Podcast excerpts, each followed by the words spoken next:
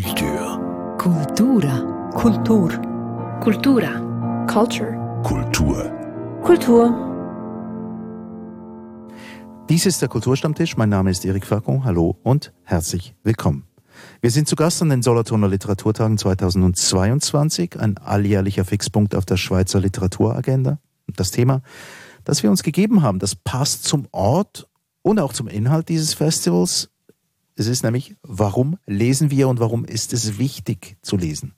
Zu Gast hierzu sind Esther Schneider, Literaturpodcasterin und ehemalige Kollegin bei Radio SRF und Martin Zink, Publizist in Sachen Literatur. Bevor wir zu den Gründen des Lesens kommen, möchte ich einfach von euch mal wissen, ja, wie viel lest ihr denn eigentlich, Esther? Ich lese dauernd, eigentlich immer. Ähm, und oft bis spät in die Nacht. Geht mir auch so. Ich muss ständig was zu lesen haben. Äh, ich bin umzingelt von äh, Lektüre und ich begebe mich gerne in diese Umzingelung. Ich muss auch Verschiedenes lesen. Äh, Zum nicht, Beispiel? Ja, also früher hatte ich noch den Hang, alles zu lesen. Selbst Bedienungsanleitungen, das hat sich als unnütz entpuppt. Die sind so. auch schwer verständlich. Schwer verständlich und in dem Moment, wo man sie dann braucht, unauffindbar und äh, entsprechend auch eine Textsorte, die von großer Flüchtigkeit geprägt ist. Und sonst gerne äh, alles, was mit Informationen zu tun hat natürlich, aber eben Literatur, also sogenannte Belletristik Belletristik und viel Lyrik. Äh, ich bin eigentlich fast nicht fähig, nicht zu lesen. Mhm. Ja, ich habe auch, äh, es ist äh, noch schön, wenn man das, es fällt mir gar nicht mehr auf, aber wenn manchmal jemand zu Besuch kommt, sag mal, du äh, wirst du nicht bald erschlagen von Büchern, weil überall so neben dem Sofa, neben dem Bett türmt es sich oder auch in der Küche in der Stube. Also so die Büchertürme werden immer größer und man kann irgendwie, ich finde das so beglückend, wenn ich einfach so vorbeilaufen kann, mir wieder ein Buch schnappen oder mich in die Hängematte begeben und einfach so Momente des Lesens. Die Frage der Gäste ist ja immer die, hast du das alles gelesen? Ja, ja, und das ja, ist natürlich die unglücklichste Frage, denn es geht gar nicht darum, alles gelesen darum, nein, zu haben. Es nein. geht darum, diese Offerte zu haben, diesen Zugang zu den verschiedenen Büchern und die ständige Möglichkeit. Und der Überfluss muss eben sein, der Reichtum, das muss sein, bei Büchern muss das sein, sonst nicht. Aber Bücher... Ja, die haben ja auch geringe Unterhaltskosten genau. und äh, Sie verbrauchen einfach viel Platz, sagen wir Sie so. brauchen viel Platz, aber sie tun dem Klima nicht so furchtbar leid. Mhm. aber jetzt die Notwendigkeit des Ganzen. Warum, warum lest ihr denn so viel? Weil Lesen für mich pures Glück ist. Es mhm. ist sich in andere Welten begeben, sich vergessen, vor allem eigentlich sich Momente mal vergessen und auch die Zeit stillstehen lassen. Also es ist so wie, eigentlich beim Lesen habe ich manchmal das Gefühl, ich lebe doppelt so lang, weil ich viel mehr erlebe in, in kürzester Zeit. Also das verbindet sich bei mir auch mit dem Lesen, das Glücklichsein und das viel Erleben. Ähnlich bei mir auch. Also ich will einerseits informiert werden, wenn es um Sachtexte geht. Äh, da möchte ich gerne Information haben. Und aber äh, mit der äh, Literatur werde ich auch informiert auf eine ganz andere Weise und über ganz anderes. Und äh, Lesen ist äh, eine Art Kulturtechnik und ist eine Kulturtechnik, ähm, die mir einfach permanenten Zugang verschafft zu vielen Sachen. Ähm, ich habe das Gefühl, dass ich auch mir selber auf die Schliche komme beim Lesen. Manchmal finde ich Formulierungen, die ich denke, na ja, das ist genau, das ist mir auch passiert oder so denke ich es auch oder so möchte ich es nicht denken und so weiter. Also es gibt dann schon direkte Bezüge von der Lektüre zu dem, was man selber denkt, wofür man sich dann äh, dankbar zeigt oder eventuell auch schamhaft. Ja, es öffnet einen ja natürlich auch den Horizont, weil wenn du dich in Gedanken in den Kopf einer anderen Person, eines Autors, einer Autorin oder einer Figur begibst, dann erlebst du wie noch ein anderes Denken und das glaube ich, macht einfach unglaublich mehr toleranter. Also ich glaube, Menschen, die viel lesen, sind toleranter und empathischer als Menschen, die zum Beispiel nie lesen. Das hoffe ich doch sehr. das ist eine kühne, aber sehr, sehr, schön, sehr schöne, sehr schöne Hoffnung. ja, ähm, Ich meine, die Literatur, also die Belletristik, die kann ja etwas, was keine Theorie kann, was wir wohl auch im Gespräch nicht immer hinkriegen. Die kann so äh, Valeurs herstellen, so ähm, Unschärfen, Grautöne, ausleuchten oder beobachten oder festschreiben. Sachen, die man äh, mit einem Sachbuch gar nicht beschreiben kann und die im Gespräch oft nur schwierig zu beschreiben mhm. sind, weil dann oft zu Persönliches noch mit ins Spiel kommt. In literarischen Werken kann man ja über Figuren doch unglaublich vieles erfahren. Also ich denke zum Beispiel Gustave Flaubert ist doch ein, für mich ein Spezialist in diesem Bereich. Ja. Der kann so gut und interessant Menschen zeigen, wie das in deren Köpfen zugeht. Und, manchmal so. ist es nur ein Gefühl, das ja. man spürt. Es muss ja. gar nicht immer so erklärbar sein, sondern es ist so ähm, sagen wir mal, so ein bisschen unterirdisch ja. schleicht es sich so ein und man versteht. Man versteht ohne, eigentlich ohne Worte auch. Ja, obwohl es mit Worten geschrieben, obwohl es mit Worten geschrieben ist. Ja, ja. ja, Und das braucht manchmal nur einen Nebensatz. Ja. Nicht? Ein Nebensatz, der das Ganze noch schnell in ein unerwartetes Licht taucht und denkt, ah ja, toll. Aber vielleicht ist es genau diese Unschärfe, diese relative Unschärfe, die, die näher beim Leben ist als das Sachbuch. Das versucht eine präzise Beschreibung des, dessen, was uns begegnet, zu liefern. Während die Literatur natürlich, wie wir alle wissen, ist das ja irgendwie alles sehr relativ, was uns begegnet. Ja. Und die Literatur dem näher kommt. Könnte es das sein? Ja, so der Soziologe kann natürlich mit äh, Statistiken aufwarten und, und mit Untersuchungen und äh, es wimmelt ja dann von äh, Recherchen und so weiter. Und der literarische Text, der kann es sich leisten, eine Figur mal in ein äh, ganz unerwartetes Licht zu stellen, etwas, was wir nicht kennen, etwas, was vielleicht auch nicht unbedingt statistisch beglaubigt werden kann, aber was darum interessant ist, weil es uns die Augen öffnet für einen Sachverhalt, für eine Mentalität, für ein Verhalten, für eine Geste und so weiter, die wir zwar kennen, aber so nie benennen würden. Mhm und selber auch nie erlebt haben. Vielleicht auch selber, ja. Wir lernen ja. sie kennen bei dieser genau. Gelegenheit. Das erweitert unser Repertoire und mhm. äh, unsere Möglichkeiten, etwas wahrzunehmen. Also Literatur kann ja auch den Blick schärfen, weil wir plötzlich sehen, ja klar, dafür gibt es ja auch Worte und das gibt's. Wir kommen gleich auf diese, diese Gründe zu sprechen, diese Arten von, wie uns das, das Lesen quasi irgendwie zu, in Anführungs- und Schlusszeichen, besseren Menschen macht. Ähm, Trotzdem könnt ihr euch an den ersten Moment erinnern, in dem euch Literatur so gepackt hat. Esther, vielleicht also du meinst so das erste Buch? Das erste Buch. Ja, ich kann mich sehr gut an das erste Buch erinnern, weil es mit einem ganz starken Gefühl verbunden war. Und das war, als ich sechs Jahre alt war, habe ich zu lesen begonnen und habe mein erstes Buch geschenkt bekommen und das hieß Hummelchen auf Reisen. Und ich vergesse das nie, weil dieses Hummelchen so frech war. Und das ist einfach abgehauen von zu Hause und ist auf ein Schiff, das war am Rhein, das hat am Rhein gewohnt, und ist auf so ein, ein Schleppschiff gestiegen, hat sich versteckt und ist einfach davongefahren. Und ich fand das großartig. Ich dachte, ich möchte das auch einfach abhauen von zu Hause. Und dieser Freiheitsdrang, der da in diesem Buch drin war, das hat mich so gepackt als Kind.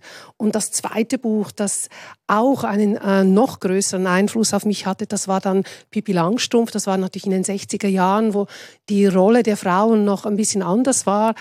War das so die starke, freche, unabhängige, Frau, das Mädchen, das sich alles getraut, das einfach macht, was es will, sich um keine Erwachsenen kümmert und erst noch einfach viel stärker ist als alle anderen. Ich fand das großartig und das hat irgendwie hat mir das gesagt. Es gibt auch ein anderes Bild von Frau mhm. als das, was vielleicht jetzt so comment ist. Und mhm. das waren so zwei Bücher, die mich in der Kindheit sehr stark geprägt haben. Martin? Ich kann mich an Moment erinnern, wo mir Bücher geholfen haben. Also das Beispiel, das mir jetzt gerade anfällt, ist, ähm, wir fahren die Familie, meine Eltern und drei Brüder und ich, ins benachbarte Elsass mit einem Picknickkorb. Das ist gemütlich und lustig, aber ich bin etwas abgewandt und lese ähm, den Roman vom Winde verweht und bin ganz in dieser Welt, die gar nicht meine ist. Aber es ist spannend, das zu erfahren, was da im amerikanischen Süden passiert und irgendwo eine gute Lizenz, um ein wenig auszusteigen aus dem familiären Geschehen. Also so quasi eine legitime Form des, des, des äh, Aussteigens quasi. Ja, klar, ja. Und das Buch ist ja dick und das verlangt natürlich große Aufmerksamkeit. Da muss man dabei bleiben, damit man die Figuren, die, die Scarlett, Scarlett ja, O'Hara, ja, ja, ja, dass man die nicht aus den Augen verliert und so weiter und so. Also ähm, das ist eine, eine Aufgabe, ist fast schon ein wenig Arbeit. Nicht? Ja, und, und das ist natürlich viel, viel dicker als der Film, der dann äh, so berühmt wurde, also viel berühmter ist als das Buch selber. Ja. Ich habe das Buch auch mal gelesen. Es ist wirklich ein Riesenschmöker und da kann man wirklich lange drin ver, ja, Ich habe keinerlei Erinnerung mehr. Aber es geht auch gar nicht um die Erinnerung. Das gehört ja auch zum Lesen, dass man ja permanent vergisst, was man gelesen hat. Ja, das stimmt. Das ist ja ein, gehört zu, zur Beschreibung des Lesens, dass man sich ja kaum was merken kann. Aber trotzdem ein paar bleiben. Ja, es ist ja, es hat eben auch mit diesem Flüchten zu tun, was wir vorhin, was, was ich vorhin angetönt habe. Für mich war vor allem so in der Kindheit, vor allem aber in der, so in der Pubertät, wo ich nichts durfte, waren Bücher für mich die Möglichkeit zu flüchten. Ich habe mich stundenlang, tagelang in mein Zimmer eingeschlossen und habe einfach gelesen. Und da wurde wütend an die Tür gebracht, jetzt hör mal auf zu lesen, das geht nicht so und so, du musst jetzt rauskommen. Aber es war für mich so wie die Flucht weg aus dem Alltag, der mich angeödet hat, äh, aus diesen langweiligen Sonntagen, wo du ich wolltest nicht, Fußball auf, spielen. Nein, ich durfte nicht auf das Fußballfeld, mhm. weil mein Vater fand, da hat es zu viele Männer und ich solle da nicht hin, weil meine Freundin, ihr Vater war Fußballtrainer und ich eigentlich sehr gerne dahin gegangen wäre, aber da ist nein, da mhm. gehst du nicht hin. So mit 13, 14 und dann habe ich mich in Bücher versenkt. Mhm. Flucht und Flucht. Äh, Fluchthilfe. Ja, Fluchthilfe könnte man, man könnte dem Ganzen natürlich das Wort Fluchthilfe ähm, aus, aus dem Alltag irgendwie anhängen als Etikett. Eine wunderbare Bezeichnung für das, was passiert. Also meine ersten großen Erlebnisse als, als Leser, als Jugendlicher, nein, als, als Junge, ähm, hatten beide mit Inseln zu tun, die Schatzinsel und auf der anderen Seite Robinson Crusoe. Und das war natürlich wahnsinnig romantisch, sich das vorzustellen, dass ein Mensch allein auf einer Insel ist. Wenn man sie nachher gesehen hat, weiß man, es war ganz schrecklich. Also den gab es ja wirklich, diesen Robinson Crusoe. Die Vorstellung wunderbar. Die Vorstellung war wunderbar. Mhm. Eben, das führt dann ja dahin, dass wir zum Stichwort Reisen kommen könnten. Ist das auch so eine Art Reisen? Anstatt das Wort Flucht zu verwenden, versuchen wir es doch mal zu ersetzen durch Reisen. Man reist wohin, wenn man, wenn man liest. Ja, also ich habe zum Beispiel immer äh, sehr lange auch den Atlas studiert. Ich habe so die ganze Welt erkundet und auf, aufgrund einfach der Karten habe ich mich so quasi äh, so in Gedanken in diese Welten hineinversetzt. Und dann haben mir natürlich Bücher über diese Länder sehr geholfen, diese Kartenbilder mit, mit Bildern zu füllen, oder? Also diese, diese reine Kartenlandschaft konnte ich dann mit, mit Bildern füllen. Und ich bin lange wirklich gereist, ohne zu reisen. Also ich habe sehr lange ähm, über Japan gelesen, also Literatur aus Japan, sicher etwa fünf Jahre lang habe ich nur Japanisch japanische Bücher gelesen, die ins Deutsche übersetzt wurden. Und dies, diese, dieses Land ist mir so viel näher gekommen oder auch über Nordafrika und Schwarzafrika habe ich eine Weile sehr viel gelesen. Und der Ausgangspunkt war eigentlich so der Atlas, den ich als Kind hatte. Mhm. Ja, Lesen als Reisen ist natürlich ein, ein Dauerangebot. Jedes Buch lädt ja ein zu einer Reise. Das kann ja dann ins Kleinbasel führen oder irgendwo ins Marzilibad oder wohin auch immer, weil es einfach mal wegführt von dem Ort, wo man ist. Und dann ist man mal unterwegs damit. Ähm, mir kommen die Bücher von Sees Notebohm in den Sinn, von denen ich einige gelesen habe, so Reisebücher. Mhm. Äh, damit hat er auch eine Weile lang sein Geld verdient, indem er eben Reisen gemacht hat und darüber geschrieben hat. Das kann man ja heute ja nicht mehr machen. Heute ist man ja immer sofort informiert, was in anderen Regionen passiert. Man kann sich ja ohne das, äh, ohne den Bildschirm zu verlassen, sich bestens informieren über andere Aber Länder. Aber nicht über die Mentalität. Nein, und nicht über die Gespräche Bündige Gespräche und die ja, Geschichten, ja, das kannst du nicht. also du kriegst einfach die Informationen, ja, klar. Ja, und du kriegst ein paar Bilder, kriegst du dann Das schon du von auch, ja. Arte und Dreisat und so. Das stimmt, ja. Die decken dich ein mit, mit ganz konkreter Anschauung, aber nicht so sehr mit einer sprachlichen Vorstellung des Ganzen, die natürlich C.S. Notebohm wunderbar hingekriegt hat, mit dem Nachteil freilich, dass es vielleicht heute nicht mehr so ganz präzis so ist, wie er es beschrieben hat. Das dürfte sich in der Zwischenzeit auch ein wenig verändert haben, was auch nicht schlimm ist. Nicht? Nein, Also, man, kann ja, man kann ja solche Sachen auch historisch lesen, ja, natürlich. Ja, ja, ja, ja, ja. Es gibt ja von äh, so ist Notebohm, um diesen Werbeblock noch abzuschließen, ein wunderbares Buch über Spanien zum Beispiel. Ganz toll. Möglicherweise hat sich Spanien ein wenig verändert, seitdem er diese Texte geschrieben hat, aber die sind toll. Irische Tagebuch von, von Böll. Natürlich auch so ein Klassiker aus der, aus der Jugend, den man, den man damals gerne gelesen hat. Und ganz viele sind dann natürlich hinterher nach Irland gereist. ja. Du, Ich auch. Ah, ich ja. hatte das natürlich im Gepäck. ja, ist ja klar. Und dann wollte man das Gleiche erleben. Ja, geht nicht. Geht natürlich nicht. Geht. leider nicht. Jetzt bin ich ein bisschen der Teufelsadvokat hier in der Runde, obwohl ich das ein bisschen widerwillig mache. Mm, Aber ähm, ja, diese Begeisterung fürs, fürs Lesen, die ihr ja offensichtlich habt, geht mir ja ähnlich. Also ich habe diese Stapel mit Büchern, die noch gelesen werden wollen, auch neben dem Bett liegen. Aber in der Vorbereitung auf dieses, äh, diese Episode des Kulturstammtischs habe ich mich mal ähm, auf, auf die Recherche gemacht im Internet, was da alles für Gründe angegeben werden können oder was man alles für Gründe findet, warum man den liest. Und äh, äh, eines davon ist natürlich klar, ähm, wenn man liest, dann weiß man mehr. Und da kommt da sehr schnell das Wort der Selbstoptimierung. Also das heißt Allgemeinbildung oder Wissen gleich Macht gleich Einfluss. Und Ja. zwar bezogen von irgendwoher. Ich meine jetzt nicht nur die Bücher, die von Selbstoptimierung handeln, sondern jede Sorte von Buch. Also ich meine, Allgemeinbildung ist ja heute das Wissen darum, wo ich die Information hole. Also es äh, ergibt sich ja nicht mehr durch jahrelanges äh, Studium von Büchern, sondern man weiß, unter welchem Stichwort man im Internet was abrufen kann. Und da kann man sich innerhalb von ganz kurzer Zeit die Informationen holen. Dazu braucht es eigentlich kein Buch mehr. Mhm. Sind wir, sind wir die letzte, Klammer auf, Klammer zu, sind wir die letzte Generation, die überhaupt noch ein Allgemeinwissen braucht? Ja, ich hänge sehr an der Vorstellung von Allgemeinbildung und ich denke, dass das die Grundlage ist, um überhaupt etwas suchen zu können. Nicht? Also das ist die Voraussetzung, die Allgemeinbildung ist die unerlässliche Voraussetzung dafür, äh, sich äh, ein Bild zu verschaffen, in welchem Gebiet auch immer. Aber ich äh, Also ich glaube nach wie vor, dass Bücherlesen halt ähm, ganz stark auf eine sehr, sehr unterhaltsame Weise auch hilft, dass man sich Sprache aneignet. Und ich denke, das ist für Kinder deshalb unglaublich wichtig, dass sie lesen, auch wenn es Comics sind oder irgendwas. Es ist einfach das Lesen, sich mit Buchstaben auseinandersetzen. Äh, das, ich glaube, das bereichert den Wortschatz. Man fühlt sich in andere Menschen hinein. Die Empathie äh, wird gestärkt. Und vor allem eben, also ich glaube auch gerade für äh, unsere Welt, die sehr stark vom Lesen abhängt, egal wo, ist es wichtig, dass man einen großen Wortschatz hat. Also von daher glaube ich schon, ähm, dass es, dass es äh, wie sagst du, ähm, Selbstoptimierung.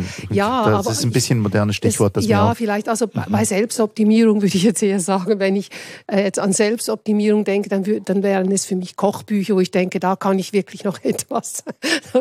ja, also da, da, aber ich würde jetzt nicht zur Selbstoptimierung irgendwie sagen, da lesen, sondern es geht um das Sprachgefühl und um, die, um den Sprachwortschatz und um, um, darum geht es, oder? Sprachkompetenzen Ja. im weitesten Sinne, ja, ja. Von dem noch etwas anderes, ein anderes Stichwort, das mir auch begegnet ist bei dem Ganzen. Also wir haben es schon angesprochen, das mit der Ablenkung, ähm, dass das natürlich irgendwie auch, also die Flucht ist ja eine Art von Ablenken aus dem, aus dem Alltag.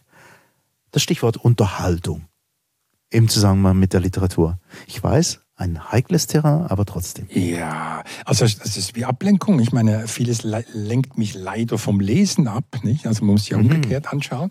Und ähm, unterhaltsam ist doch äh, der Text, sind die Texte, äh, die einen auf überraschende Weise etwas sehen lassen, etwas, wovon man äh, vielleicht eine Ahnung hat, aber nicht die, die in diesem Text vermittelt wird. Also Literatur ist, ist in meinen Augen äh, durchaus sehr unterhaltsam, wird allerdings, weil sie ja oft kompliziert und anspruchsvoll und komplex daherkommt, als äh, anstrengend angesehen. Das ist auch damit begründet, dass natürlich viele Leute die, die Anstrengung des Lesens scheuen, dass sie müssen sich ja da was dabei überlegen. Ähm, der, der Sinn erschließt sich nicht sofort einfach, dass man wird nicht sofort bedient, man muss eine Weile warten und was tun, bis dann etwas kommt. Aber in der Regel ist das ähm, Lesen doch etwas sehr Unterhaltsames. Ja, unbedingt. Also, aber ich finde schon, also ein Buch äh, soll mich anregen, es soll mich, es muss mich herausfordern, es soll mich auch überfordern. Und es, das ist doch das Unterhaltsame. Genau, das ist das Unterhaltsame. Ja. Aber was ein Buch nicht sein darf, ist langweilig. Aber warum ist es langweilig? Also es, es, kann ja ein Buch für dich langweilig sein, was für andere unendlich anregend ist, nicht? Weil also wir finden ein Buch langweilig, weil bestimmte Sachen äh, auf eine Art und Weise erzählt werden, die uns zu vertraut sind, äh, weil da vielleicht sprachlich nicht weit mhm, gesucht mhm, wurde, äh, dass man das im nächstliegende genommen hat, genau, und dass genau. man an Klischees wo man schon weiß, was passiert, ja. also wo man gar nicht mehr weiß weiterlesen. Das sind so Muster, ja. die abgerufen werden. Das langweilt uns, weil wir das ja schon kennen. Wir haben das schon ein paar Mal so gesehen. Das war bei der ersten Lektüre noch erträglich. Bei der Wiederholung war es dann nicht mehr so toll. Und wir wünschen uns äh, eine gewisse Komplexität, eine, äh, etwas Überraschendes, etwas Verstörendes vielleicht auch noch. Mhm. Nicht? Etwas, womit wir nicht unbedingt gerechnet haben. Etwas, was uns antreibt, was uns irgendwie irgendwo kneift. Ja. Oder berührt. Oder ja, berührt natürlich auch, ja, ja, ja, ja, ja. Und dann ist es doch sofort unterhaltsam. Ja. Also man muss den Begriff der Unterhaltung retten gegen äh, den Versuch, äh, nur Unterhaltungsliteratur. Das ist eine Rubrik für sich in genau. der Regel. Eben, das meinte ich nämlich. Ja, ja. Ich wollte es schon gerade übersetzen ins Wort Entertainment. Das macht nämlich meine Absicht klar. Ja, ja, ja, ja. ja, ja. Ähm, Entertainment und, und Literatur scheinen ja manchmal so Begriffe zu sein, die sich ein bisschen von Anfang an ausschließen. Ja, aber es kommt darauf an, mit welcher Haltung man dem Text gegenübertritt. Ähm, wenn der Text natürlich etwas äh, von sich aus und, und überschnell abliefern soll, ähm, dann kann, mag er da für bestimmte Leute eben äh, unterhaltsam sein, für andere dann wiederum gar nicht. Also ein Text von Joshua Cohen, das finde ich anstrengend, aber toll. Finde ich ja spannend und so. Also gerade das jüngst auf Deutsch erschienene Witz zum Beispiel, 900 Seiten ungefähr, äh, das auf jeder Seite ist da was los, was ich ähm, immer wieder muss ich mir überlegen, was ja, also ich muss ständig arbeiten beim, mhm. beim Lesen dieses Textes, bin aber auch ständig ähm, angesprochen. Ich finde das spannend, ich finde das interessant. Vielleicht brauchst du auch eine Definition dessen, was Unterhaltung überhaupt ist. Ja. Während du vielleicht auch zum gewissen Maß auch eine Art von mentaler Gymnastik als unterhaltsam empfindest, ja, während ja. andere Leute das halt nur als Anstrengung empfinden. Ja, ja, ja, ja. Grauenhaft, schrecklich, unerträglich, ja klar. Kommen wir auf, äh, noch auf Bücher zu sprechen, die irgendwann mal enden. Das machen ja die meisten. Kennt ihr die Frustration, dass man bei der Lektüre so versinkt, dass dann plötzlich irgendwie das Ende naht und ja, man denkt, ist, oh weh. Das ist ganz schrecklich, das ist ganz schrecklich. Also ähm, wenn man sich so eine Weile mit einer Figur befasst hat, wenn man in eine Geschichte hineingestiegen ist, Zeit verbracht hat mit einer Familie und dann plötzlich sieht man, ui, das geht nur noch fünf Seiten. Oh, schrecklich, was mache ich nachher, wenn ich nicht mehr Teil bin von, von diesen Figuren, von ihrem Leben, von, von dem, was, was, was, was sie erzählen. Ja, das ist wirklich, ich, ich finde, das ist immer so ein Trennungsschmerz. Mhm. Also natürlich bei Büchern, die mich äh, gepackt haben. Es ist ja nicht bei jedem Buch passiert das. Und ähm, häufig ist es so bei diesen ganz großen, dicken Schmökern, ähm, seien es die Buddenbrooks, wo man plötzlich ähm, ja, Teil der, der Familie wird und mitleidet und alles. Ähm, und da, ja, das, das ist für mich immer ein Trennungsschmerz. Mhm. Ja, es ist natürlich das Ende des Buches, vor allem des dicken Buches, ist natürlich ein anstrengender Vorgang. Es ist ein Countdown, eine Art, nicht? Mhm. Man weiß nicht so recht, äh, wie, wie, lösen wir das Problem. Wir haben noch zehn Seiten. Jetzt werden wir uns verabschieden müssen. Und Dann beginnt man mich, langsamer zu lesen. Ja, man beginnt, ja, ja, man beginnt langsamer zu lesen. Aber ich habe mich auch schon gefragt, wie löst der Autor oder die Autorin das Problem? Jetzt muss diese Figur noch irgendwie weg oder irgendwas muss ja noch passieren. Es sind genau noch vier Seiten für diesen Text. Äh, Schluss und so. Also das gibt's ja auch dann, nicht? Also die ja. Vorstellung, dass ähm, der Text muss ja irgendwie abgerundet, irgendwie abgeschlossen werden. Er muss nicht harmonisch enden, keineswegs in irgendeinem Happy End irgendwo versickern und versanden. Das auf keinen Fall. Aber er muss irgendwie zu Ende geführt werden und das muss ja nicht äh, das Ende sein, das der Buchbinder gemacht hat, nicht, sondern das muss der Text, der zum Ende kommt und sein. Ja, ich habe noch einen Text ähm, mit, einen Auszug mitgebracht ähm, aus dem Band Notizen von Ludwig Hohl, den ich jetzt einfach mal vorlese. Und der blamiert unsere Vorstellungen von Lektüre auf folgende Weise. Wenn wir aber sehr genau schauen, müssen wir feststellen, dass ein gutes Lesen nicht dauern kann, dass das volle Lesen können, sobald es erreicht wird, immer wieder fast sofort vom Lesen weghebt oder doch, wenn wir dem Anschein nach beim Lesen noch bleiben, dieses doch kein eigentliches Lesen mehr ist.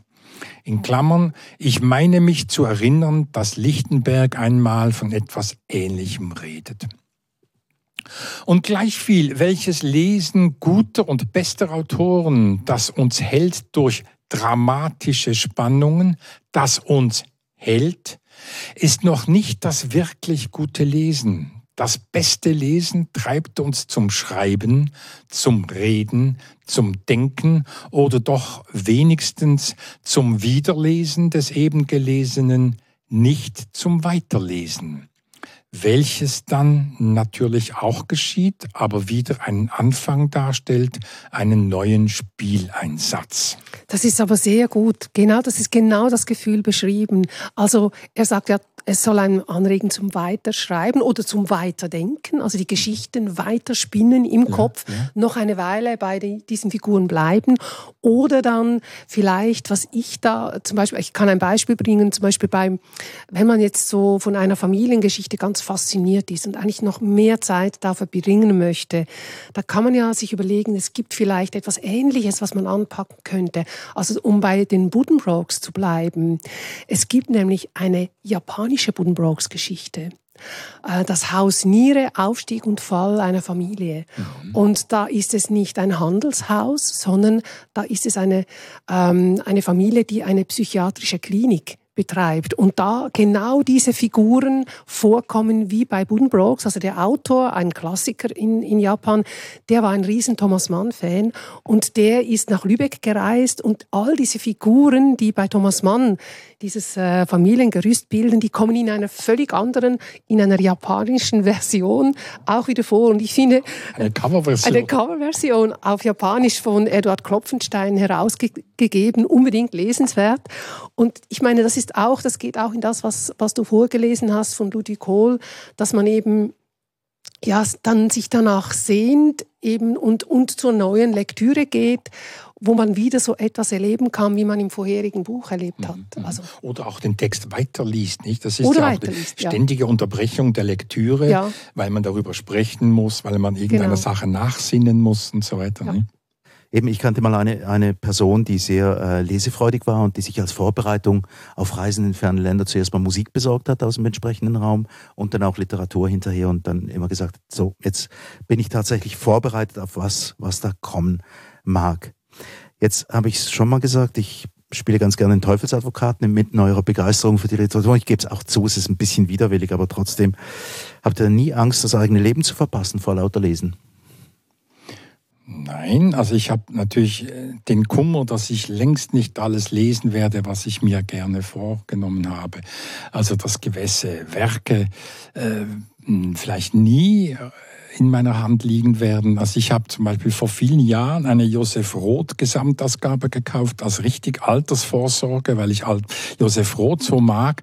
Ich bin noch nicht dazu gekommen, mehr als Radetzky Marsch und einige äh, Feuilletons zu lesen. Das heißt, dass dieses Alter noch nicht gekommen ist? Das Alter ist vielleicht noch nicht da oder das, was mir vom Alter bleibt, ist so knapp, dass es für diese äh, Josef Roth-Tranche einfach nicht mehr reicht. Ja, ja aber immerhin, oder? Es ja. sind ja zwei Werke, aber ja. das Leben zu verpassen? Nein, nein, nein. Nein, hm. auf keinen Fall. Hm, hm, hm. Es gibt ja viele Sachen, die man gerne verpasst, nicht? über dem Buch. Ja, das ist, das, das ist wahr. Jetzt, äh, jetzt ein anderes. Manchmal ist ein Buch spannender als das Leben. Unbedingt. Äh, äh, das Buch ist das Leben. Eben deswegen ist ja. Ah, das hast du vorher mal so großmundig gesagt. ja, ja. Und ich habe mich schon ein bisschen gewundert. Ja, natürlich, klar, es enthält das Leben. Das ja, können, wir schon, können wir schon auch sagen. Aber es enthält nicht nur ein Leben ja, viele fremde Leben, die uns ja zugänglich gemacht werden durch den Text und äh, in die wir eintreten können, die wir kommentieren können. Bücher haben ja auch den Charme, dass man darüber reden kann. Also Bücher ermöglichen ja auch viel Gespräche, auch erbitterte Gespräche oder äh, ermöglichen ja auch Übereinstimmung. Wir, Esther und ich, finden dies und dies Buch ganz toll und dann haben wir doch schon einen Einstieg in irgendeine Diskussion über, ja, ja. also es gibt ja auch, oder wir können im Dissens äh, was das Buch findest ist auch schön. interessant? Also über Bücher streiten ja, ist auch schön. Ja, und ich finde halt, Lesen ist eine Bürgerpflicht. Würde ich jetzt mal einfach als ja, Statement gut. setzen. Jetzt müssen wir aber noch präziser werden, weil lesen tun ja alle. Ja. Es werden ja unendlich viele SMS gelesen und es wird ja im Internet unendlich in sogenannten sozialen Medien auch ganz viel gelesen. Gelesen wird viel, also wir müssten das noch ein wenig einschränken auf äh, Literatur, sagen ja. wir mal. Auf Jetzt, wo wir in Solothurn sind, weil hier wurde noch selten irgendwie der Fahrplan der SBB vorgelesen. Ist eben, ja, ja ja. Aber vielleicht wäre das mal eine Idee, vielleicht ist es doch literarisch frei nach Loriot ja. angewendet auf die Schweiz. Ja, aber das ist natürlich jetzt auch schon, das haben wir alles schon gehabt irgendwo. Mhm, also das wäre ja die Wiederholung eines äh, nur beschränkt interessanten Programms. Ja, ja, aber irgendwelche, was weiß ich, ähm, Handhabungen oder was weiß ich, Beipackzettel für ja. für Medizin. Ja, ja das ist ja. natürlich auch etwas, was man lesen muss und auch dekodieren muss und verstehen ja. muss. Ja. Also es ist gar nicht so wahr. Also es verlangt Lesefähigkeiten, es verlangt die Fähigkeit auch, das ein wenig zu abstrahieren, von sich wegzurücken, weil die Lektüre von Beipackzetteln kann ja auch pornografische oder schreckenserregende Qualitäten haben. Nicht? Also die Lektüre von Beipackzetteln kann ja genau das auslösen, wovor das... Manchmal staunt man, was da steht. Ja, Also ich verstehe es meistens nicht. Also muss ich jetzt auch Genau, also ich, ich denke immer, die Leute, die zum Beispiel so ähm, Anwendungsdinge ähm, äh, schreiben, also wie man ein Gerät bedient, denke ich mir, irgendwie bin ich nicht von der gleichen Welt, weil ich ja. das meistens nicht verstehe. Ja, das sind ja Drohbriefe, nicht? Das ist ja, alles, was man alles, was alles schiefgehen kann, mhm. wenn sie nicht aufpassen. Ja, das Gemeine ist, es ist dann meistens die falschen Leute lesen. Das ist dann auch noch, das ist dann auch noch so. Ähm, also gut, das eigene Leben verpassen ist nicht. Ähm, ich habe in der Vorbereitung ein Buch gelesen von Sascha Michel, mhm.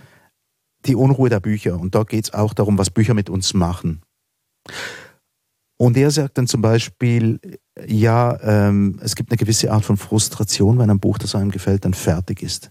Und wenn dann das Ende total frustrierend ist, dass das irgendwie das ist ganz schlimm. Das ja, ist doch das Schlimmste. Das muss aber doch es muss oft sein, so. Ja, ich meine, sonst, äh, da, sonst würde es nicht so bleiben. Ja, und das, ich meine, auch all die Liebesromane, die gibt es ja nur, weil etwas schief geht. Ein Roman über ein, eine gelingende Liebe ist ja was Schreckliches. Gibt's die, ja. eben also, und, und bei dieser, da, da, merkt man ja auch, oder wenn so diese flachen Happy Ends sind, oder wo sie am Schluss einfach heiraten. Mhm, mhm. Schrecklich. Ja, ja. Schrecklich. Ja, ja, das ist trostlos. Ja. Das ist wirklich echt trostlos. Aber da ist man vielleicht auch gewarnt und weiß vorher schon, dass es dann äh, so weit kommt. Nicht? Also da muss man die Lektüre vielleicht auch rechtzeitig abbrechen, um sich dieses trostlose Ende zu ersparen. Nicht? Also das ist schon ein Mittel. Das vorzeitige Abbrechen der Lektüre ist ein Schutzmechanismus. durchaus legitim. Du hast vorhin von der Verlangsamung gesprochen gegen Ende des Buches hin, wenn man merkt, man hat nur noch 15 Seiten oh weh, ich spare mir die lieber ein bisschen auf. Das Stichwort Entschleunigung, Verlangsamung. Ähm, das ist auch ein Punkt, auf den Sascha Michel drauf äh, zu sprechen kommt. Und zwar, dass er immer wieder darauf stößt, dass Lesen besonders gut sei, weil es zur Entschleunigung des Alltags, wieder so ein modernes Stichwort, zur Entschleunigung beitrage. Und mhm. er findet das nicht gut. Die Entschleunigung. Doch, die Entschleunigung per se schon, aber es trägt nicht immer dazu bei. Er sagt, Lektüre ist eben auch noch was anderes. Es ist nicht immer nur, es ist, es ist tatsächlich ein Reiz, der nicht immer zur Ruhe führt. Mhm. Also du meinst, dass einen Bücher aufwühlen und, und ähm, emotional Genau. äh, ja, in Unruhe bringen. Ja, das finde ich sehr wichtig. Also das soll Literatur auch. Also ähm, ich weiß nicht, ich glaube, es ist Peter von Matt gewesen, der das mal gesagt hat, dass ähm, Lesen auch ein Abenteuer sein soll, oder dass es ähm, ja, dass es äh, wie, dass es wie in einem Urwald ist, wo man so auf Lebewesen stößt, ähm, die auch beunruhigend sein können. Also unbedingt. Ich meine, wenn, wenn Literatur einen nicht auffühlt, dann fehlt etwas. Aber da kann man ja auch Gegensteuer halten, wenn man sich zu sehr bedrängt fühlt von irgendeinem Text, man denkt man sich, was hat der Lektor dort gestrichen und wie ist dieser Satz gebaut? Wie wurde diese Figur eingeführt? Es gibt ja diesen Kühlmechanismus, der die Erregung, die sich da plötzlich aufbaut, wieder runterholt und so. Ähm, das habe ich auch schon in Anspruch nehmen müssen bei Texten, von denen ich etwas entsetzt war. Dann habe ich mir gedacht, na ja, das ist ein Konstrukt, das ist Sprache und so weiter, nicht? Das ist, ähm, kommt als sprachliches Produkt auf mich zu. Aber Texte, die ein wenig verunsichern, die komisch sind, das finde ich interessant. Die braucht es dann schon. Mhm. Und was macht ihr mit Literatur? Die, äh, also man könnte ja gewissen Autorinnen und Autoren vorwerfen, das ist eigentlich das Schreiben ist quasi ein so total egoistischer Akt, oder? Da breiten Leute ihr Leben mehr oder weniger deutlich über einer Leserschaft aus. Also du meinst jetzt bei dem äh, ähm, autofiktionalen Schreiben, das ist ja so ein bisschen, also es häuft sich so in letzter Zeit immer mehr. Also ja, Stört euch nicht so? wenn es gut geschrieben ist und wenn die Geschichte, ähm, ja, ich denke, also wenn der Drang so groß ist bei einer Autorin oder einem Autor, das äh, zu schreiben und mir das zu erzählen, ja, warum nicht? Also Ja, aber setzt ja die, die, die Idee voraus, dass wir eventuell den Autor kennen oder die Autorin. Ich meine, es gibt ja viele Bücher, die in Ich-Form geschrieben sind. Ich bin nicht stiller, so beginnt ein Roman zum Ja. Beispiel nicht, äh, der keineswegs im Verdacht steht, irgendwie Max Frisch zu sein. autofiktional Ja, keineswegs auch nicht Max Frisch zu sein.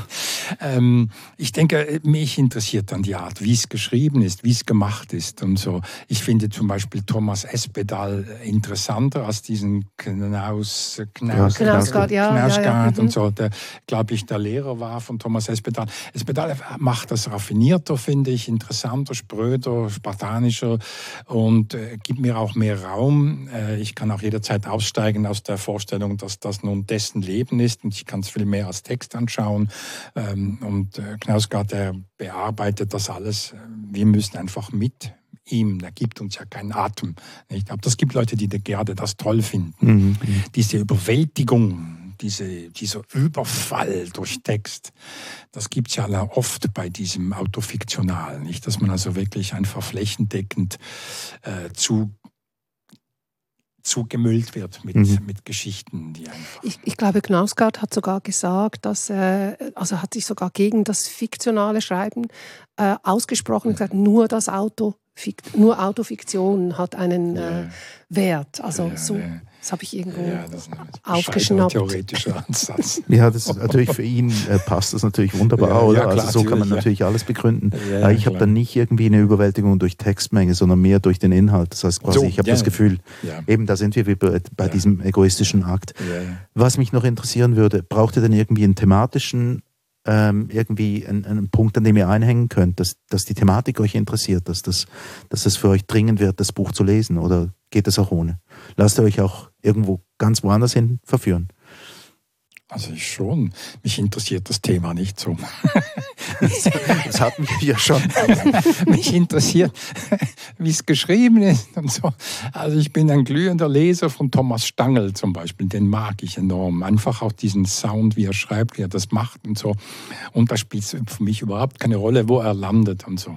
Esther, ich komme gleich zu dir, aber das mit dem Sound, das hast du jetzt auch schon wiederholt gesagt. Der Sound der Sprache, liest du das dann laut vor? Nein, aber mich, inter mich interessiert die, wie das geschrieben, wie das gemacht ist. Das Gemachte interessiert mich, weil das ja etwas Gemachtes ist. Eine durch, ein, ist ein gewobenes. Und äh, viele, Leu viele Leser, Leserinnen werden ja überwältigt durch den Inhalt des Textes und können sich gar nicht mehr auf die Position zurückziehen und, und dass sie sich mal sagen, ja, das ist ja ein Buch, das hat jemand geschrieben, das ist irgendwo mal gesetzt, gedruckt, verteilt worden und so weiter. Das sind ja alles, gehört ja zum, zum Buch dazu eigentlich, sondern die werden einfach überwältigt vom Inhalt, vom dem, was drinsteht. Und das passiert mir gelegentlich natürlich auch. Da bin ich ja nicht gefeit davor, will ich auch gar nicht sein. Aber sehr oft interessiert mich, wie jemand erzählt. Also ich gebe jetzt noch ein Beispiel von einem meiner Lieblings Lieblingsautoren, das ist äh, Julio Cortázar, ähm, den ich unendlich mag, auch für den Ton, den er anschlägt der schreibt einfach in einem Ton, der mir unendlich gefällt. Das finde ich wahnsinnig. Das spielt eine große Rolle. Und manchmal ist es auch so, dass wenn ich von einer Autorin oder einem Autor ein Buch lese, also Fiktion lese, und dann sehe ich, dass auch ein Buch herauskommt, das äh, autobiografisch ist, das interessiert mich. Zum Beispiel bei Hilary Mantel, hm. die äh, britische Autorin, die diese Trilogie über Henry VIII geschrieben hm, hat, die ich großartig finde, sprachlich und auch, wie sie recherchiert hat. Und wenn man dann ihr Buch liest, äh, von äh, Geist und Geistern, glaube ich, dass, ich meine, die Sprache, die Tonalität dieser Autorin, das ist etwas vom Besten, was ich gelesen habe. Also es ist wirklich großartig. Eben, du könntest die Informationen über Hilary Mantel auch aus einem Wikipedia-Eintrag ja, haben. Ja, nicht? ja, klar. Aber, aber die Art, wie sie schreibt, wie sie es anpackt, ist natürlich nur von ihr zu haben. Genau, und mich hat eben interessiert, weil ich ihre Trilogie gelesen habe und mir da die Sprache schon gefallen hat, habe ich mich gefragt, ja, wie schreibt sie über sich selber? Und ähm, das Buch ist wirklich sehr zu empfehlen. Also bei dir auch nicht thematisch brauchst du keinen Aufhänger, dass, dich, dass du nein, siehst? Nein, nein. Hm. Ich möchte gerne mit einem Zitat von Franz Kafka aufhören, wenn ihr nichts dagegen habt. Der hat nämlich über das Schreiben Folgendes gesagt, das richtige Lesen ist manchmal ein Tanz, manchmal ein Spiel, manchmal ein Spaziergang, manchmal ein ernstes Wort von Mensch zu Mensch. Ich, also er, er, er, du sagst Tanz. Also ich finde, Lesen ist wie Ballett, wie klassisches Ballett. Es spricht bei mir alle Sinne alle Muskeln, alle Sehnen, alles an. Und äh, ich glaube, dass ähm, ja so eine, ein Rundum-Paket. Mhm, mhm. Ich denke auch, dass mit Literatur, mit Lesen unendlich vieles ähm, angesprochen, mitgemeint ist. Ähm, eben Tanzen, aber auch Trägheit, auch Ermüdung. Es gibt ja auch Bücher, die man irgendwann plötzlich hasst ja. oder unerträglich findet.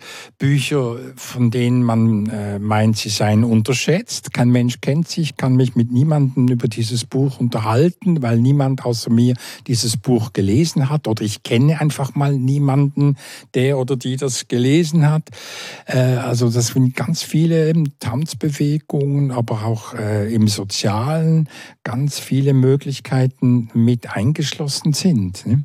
Und dann natürlich auch die, der Selbstbetrug, den ich vorhin schon erwähnt habe. Man nimmt sich vor, ein Buch zu lesen, das man dann doch nicht liest. Ich habe solche Bücher auch neben dem Tisch liegen, die ich seit Jahren, ich könnte sie nicht weggeben.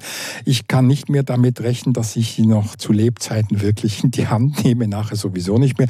Aber irgendwie gehören sie dort dazu als wie ein Versprechen. Also ja. das, die Literatur ist ja auch ein Versprechen, so. ein nicht eingelöstes. Man müsste ja selber was dazu tun. Der Text liegt vor, man müsste das in die Hand nehmen, dann müsste es lesen, erst dann würde das Versprechen dann eingelöst und so. Also und es gibt so viele Sachen, die mit, mit ähm, mit Literatur und mit dem Lesen zusammenhängen. Was glaubst du, also das beschäftigt mich auch manchmal, warum gibt es Bücher, die man immer wieder zur Hand nimmt?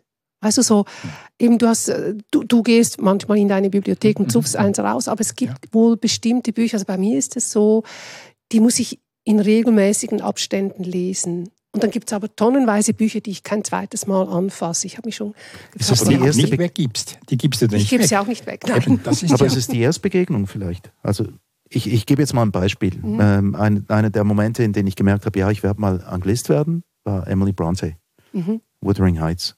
Das habe ich in regelmäßigen Abständen wieder gelesen. Bin dann schließlich noch auf die Pilgerfahrt gegangen, in, das, in das Elternhaus oder das, das Haus, in dem die Familie Bronte gewohnt hat. Mhm. Und das ist so ein Buch, das mich beim ersten Mal so gepackt hat, dass ich es, glaube immer wieder hervorziehen werde. Das ist auch so etwas, was ich regelmäßig wieder lese und lese es komplett anders. Eben. Das wäre ja auch ein Stichwort für, für Lesen. Äh, einmal lesen, zweimal lesen, dreimal lesen. Jedes Mal passiert was Neues, was anderes. Klar, so. aber nicht bei jedem Text. Nicht bei jedem Text, aber ähm, immer wieder, also äh, eigentlich könnte man sagen, im Text steckt ja alles schon drin eigentlich, nicht? Warum müssten wir über den Text reden? Ja, weil das eben nicht so offen zugänglich ist immer, eventuell nur in verschiedenen Schichten, die man abtragen muss, über Jahre hinweg kommt man immer wieder neu auf den Text hinzu und liest ihn nochmal anders. Und dann gibt's noch die Scham über Bücher, die man äh, als junger Mensch mit Begeisterung gelesen hat und von denen man später sich dann doch ein wenig abrücken möchte. Und dann äh, versucht herauszufinden, wer man damals war, als man das ja, toll fand. Ja, oder die Anstreichungen, die so Selbstdenunziationen fast schon sind, hat man Sätze unterstrichen, denkt man, Gott, was fand ich denn damals? Ja, ja, ja. Und entsetzt stellt man fest, ich würde heute noch den gleichen Satz unterstreichen. Bei gewissen Sätzen Ist kann da man das nichts sagen. passiert? Ja, ja, da ist nichts passiert. Ja, nu, also jedenfalls, ich glaube, diese Episode des Kulturstammtischs muss inzwischen umbenannt werden. Ich, nicht, nicht mehr, ähm, wieso lesen wir, sondern wieso wir lesen sollten. Ja. Hm? ja. Okay, herzlichen Dank für, den, ähm, für die Teilnahme an diesem Kulturstammtisch. Esther Schneider und. Martin Zink. Mein Name ist Erik Fackung.